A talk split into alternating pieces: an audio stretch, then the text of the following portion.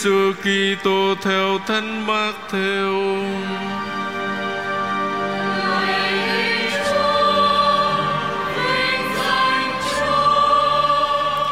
Khi ấy Đức Giêsu cất tiếng nói: Lạy Cha là Chúa tể trời đất, con xin ngợi khen Cha vì Cha đã giấu không cho bậc khôn ngoan thông thái biết màu nhiệm nước trời, nhưng lại mặc khải cho những người bé mọn.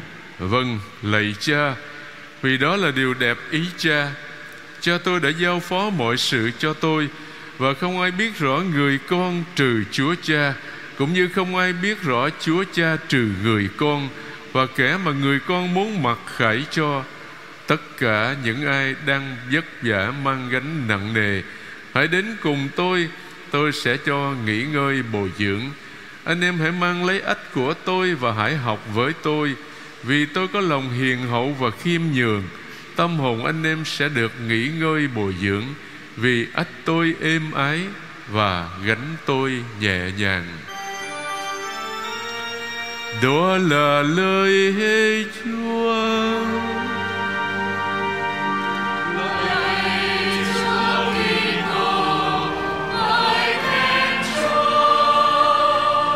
Mời anh chị em ngồi thưa anh chị em, tôi xin chia sẻ với anh chị em bốn điểm trong phần phục vụ lời Chúa của ngày Chủ nhật 14 thường niên năm A. Điểm thứ nhất là bài đọc 1 Trích từ sách Zakaria chương 9 câu 9 cho đến câu 10 Nói với chúng ta về dung mạo của đấng Messiah. Bài đọc 1 Hôm nay trích từ phần thứ hai của sách ngôn sứ Zakaria do các tác giả vô danh soạn thảo vào những năm cuối thế kỷ thứ tư trước công nguyên, tức là trước Chúa Kitô giáng sinh. Và Zakaria có nghĩa là Đức Chúa nhớ lại. Đoạn trích hôm nay nói về đấng Messia, vị vua khiêm nhường, vị vua hòa bình xuất hiện khai mạc dân quốc an bình rộng bao la. Trong lời sứ thần Gabriel chào đức trinh nữ Maria khi truyền tin cho người, thánh Luca đã mượn ý lời này. Nào thiếu nữ Sion, hãy vui mừng, hoan hỷ. Vào chủ nhật lễ lá bắt đầu tuần thánh, trình thuật Chúa Giêsu vào thành Jerusalem đã trích nguyên văn lời kêu gọi này nào thiếu nữ Sion hãy vui mừng quan hỷ. Hỡi thiếu nữ Jerusalem hãy mừng vui reo hò. Vì kia đức vua của ngươi đang đến với ngươi. Người là đấng chính trực, Đấng toàn năng, Khiêm tốn, ngồi trên lưng lừa. Một con lừa con vẫn còn theo mẹ. Tất nhiên, trong ngày Chủ nhật lễ lá đó Thì có, đã phổ nhạc Và có bài hát. Ở đây tôi chỉ đọc lại cái cái lời đó thôi và ở trong tin mừng Gioan đó Chương 19 câu 34 cho đến câu 37 Thì nhìn nhận Chúa Giêsu Chính là đấng Bị đâm thâu, Được nói đến trong sách ngôn sứ Zakaria chương 12 câu 10 Vậy tại sao Chúa Giêsu ngồi trên lưng lừa, thưa anh chị em? Các vua chúa thời xưa đó vẫn ngồi trên lưng lừa hoặc lưng con la lừa tiêu biểu cho thời không có chiến tranh. Với tư cách là vua hòa bình, nên người ngồi trên lưng lừa và người sẽ loại bỏ mọi thứ chiến cụ như các ngôn sứ đã từng loan báo. Thưa anh chị em, chúng ta là con cái của chúa, là thần dân của vị vua hòa bình. Chúng ta hãy noi gương người, đem bình an đến cho mọi nơi mà chúng ta hiện diện cho mọi người mà chúng ta gặp gỡ. Gia đình, hàng xóm, chỗ làm. Làm sao mỗi người chúng ta trở nên những khí cụ mang bình an, mang niềm vui của Chúa đến cho những người chung quanh mình. Trước tiên là những người trong gia đình mình, rồi hàng xóm mình và những nơi mình đang làm việc, đang lao động, thưa anh chị em. Điều đó rất là quan trọng. Nhưng mà để thực hiện được điều đó, thì mỗi người chúng ta nhiều khi phải phấn đấu hết sức mình với chính bản thân của mình, không dễ dàng để thực hiện đối với con người yếu đuối của tất cả chúng ta. Điểm thứ hai là đáp ca Thánh Vịnh 144 mà chúng ta vừa nghe một ca viên hát. Thánh Vịnh 44 ca ngợi Chúa Quy Linh Bởi vì Chúa là đấng từ bi nhân hậu, Người chậm dẫn và giàu tình thương. Chúa nhân ái đối với mọi người, Tỏ lòng nhân hậu với muôn loài Chúa đã dựng nên. Chúa thành tín trong mọi lời, Chúa phán, Đầy yêu thương trong mọi việc người làm. Ai quỵ ngã, Chúa đều nâng dậy. Kẻ bị đè nén, Người cho đứng thẳng lên cao. Thưa anh chị em, Trong đời sống thường ngày Có biết bao nhiêu điều khó khăn, Biết bao nhiêu thử thách gian trưng Mà chúng ta phải gặp.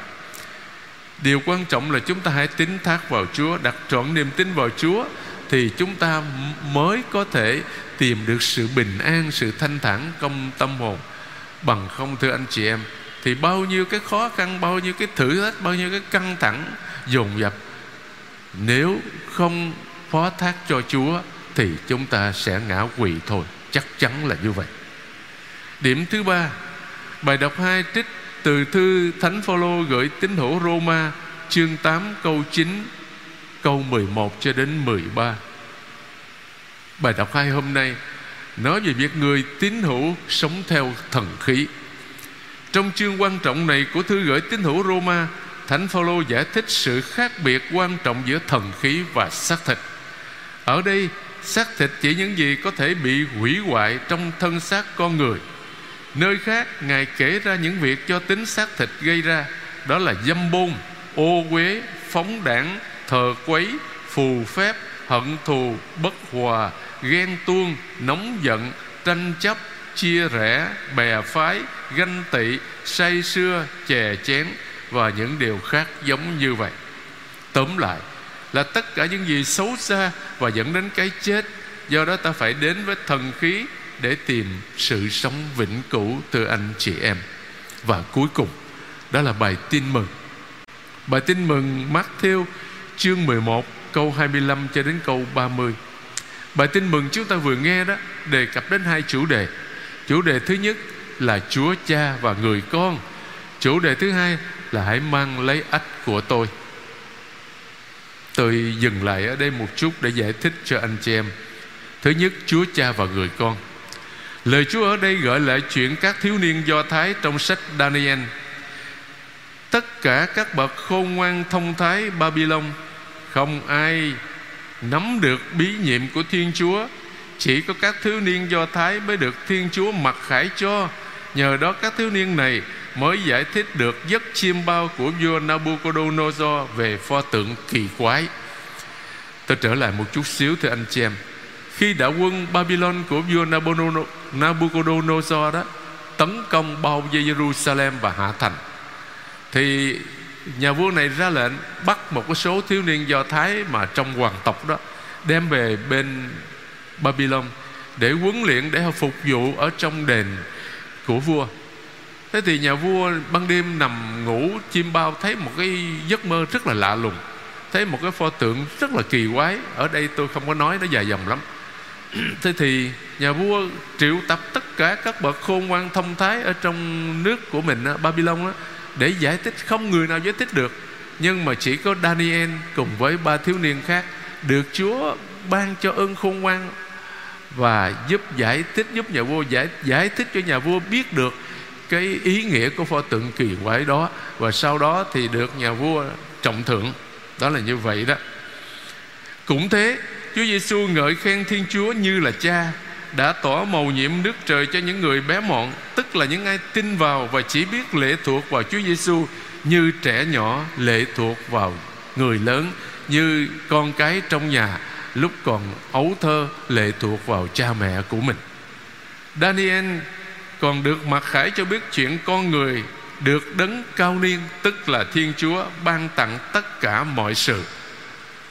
Ở đây, Chúa Giêsu cũng cho ta thấy Thiên Chúa đã giao phó mọi sự cho người, Nhất là cho Ngài biết cha, Để rồi Ngài mặc khải cho người ta, Nghĩa là để làm cho người ta được sống đời đời. Như thế, Chính Chúa Giêsu là con người của sách Daniel Ở đây xuất hiện với danh xưng là con Thiên Chúa, Là vua và là đấng mặc khải nước trời cho những người bé mọn. Những người này cũng là những kẻ vất vả, Mang gánh nặng nề Mà Chúa Giêsu kêu gọi đến với Ngài. Trước tiên ở đây hiểu về những người do thái sống dưới ách của lề luật mô xê tức là lề luật cũ đó. Với vô số tập tục nặng nề mà các kinh sư và nhóm pharisêu đã đặt ra, nhưng cũng phải hiểu rộng ra về kiếp sống con người trên trần gian này. Nói chung, điểm thứ hai là mang lấy ách của tôi. Đây là một kiểu nói bóng mà các thầy rabbi xưa quen dùng, hàm ý nhìn nhận ai làm thầy hay là gánh của Chúa Giêsu là đạo lý của tin mừng? Có thể nói đạo lý này được tổng hợp trong ba điểm, thưa anh chị em. Tin, trở thành môn đệ, thụ giáo với Chúa. Thứ hai là khiêm nhường, thái độ đối với Thiên Chúa. Thứ ba là hiền lành, thái độ đối với tha nhân như Chúa Giêsu. Nói khác đi, nhờ Chúa Giêsu và với người sống hoàn toàn theo ý Cha vì yêu mến, đồng thời vì vâng ý Cha mà hy sinh cho tha nhân đến chết trên thập giá. Thưa anh chị em, ai trong chúng ta đó cũng đều có gánh nặng hết. Đều vất vả mang gánh nặng nề hết. Gánh đó có thi là gánh gia đình tới anh chị em. Một người gia trưởng chịu trách nhiệm về gia đình, nuôi dưỡng mọi thành viên trong gia đình, cực khổ, vất vả, biết bao. Để giáo dục con của mình, nên những người công dân tốt, hữu ích cho xã hội, cho đất nước và những người kia tôi hữu tốt, hữu ích cho giáo hội. Điều đó ngày hôm nay hết sức là khó thực hiện. Chúng ta nhìn lại đời sống của ông bà cha mẹ chúng ta ngày xưa thì chúng ta cũng cảm nhận được điều đó. Nhưng mà chính những người, những anh chị em nào sống trong bậc hôn nhân và gia đình thì cảm nhận rõ, rất rõ điều đó. Còn chúng tôi cũng có gánh nặng của mình, cái vất vả của mình. Đó là gánh nặng một vụ. Và biết bao nhiêu việc mà vì vâng lời bề trên để thực hiện vì ích lợi của giáo hội để làm vinh danh Chúa. Thì nhiều khi cũng phải vượt qua rất nhiều khó khăn, anh chị em. Cho nên nếu mỗi người chúng ta, lúc lúc mà chúng ta có những gánh nặng nề mà chúng ta không có đặt trọn niềm tin vào Chúa, không phó thác vào Chúa, thì như tôi nói với anh chị em lúc nãy, chắc chắn là chúng ta sẽ ngã quỵ thôi. Sớm thì muộn gì cũng sẽ rơi vào tình trạng đó. Cho nên hãy tín thác vào Chúa là cha giàu lòng thương xót. Chúng ta tin tưởng vào lời chuyển cầu của Đức Mẹ, thì Chúa sẽ ban bình an và đồng hành với chúng ta, giúp chúng ta vượt qua mọi khó khăn, thử thách, thưa anh chị em. Và Chúa Giêsu mời gọi tất cả chúng ta, hãy nói gương người sống hiền lành và khiêm nhường. Như tôi nói với anh chị em lúc nãy nói thì rất dễ, nhưng mà để sống hiền lành và khiêm nhường như Chúa Giêsu mời gọi nên giống Chúa Giêsu, nên đồng hình, đồng dạng với Chúa Giêsu trong đời sống hiền lành và khiêm nhường đó con người chúng ta không có dễ chút nào hết. Về ai chúng ta cũng có tự ái hết anh chị em. Tự nhiên là như vậy thôi. Nhưng mà làm thế nào đó để mỗi người chúng ta nhiều khi biết kiềm chế, để rồi chúng ta phải nhìn lên gương Chúa Giêsu, đọc lời Chúa và sống theo lời Chúa dạy, thì nhờ đó mỗi người chúng ta mới có thể trở nên hiền lành và khiêm nhường như Chúa Giêsu mời gọi. Tôi muốn mượn lời cầu sau đây để kết thúc bài chia sẻ hôm nay. Lạy Cha,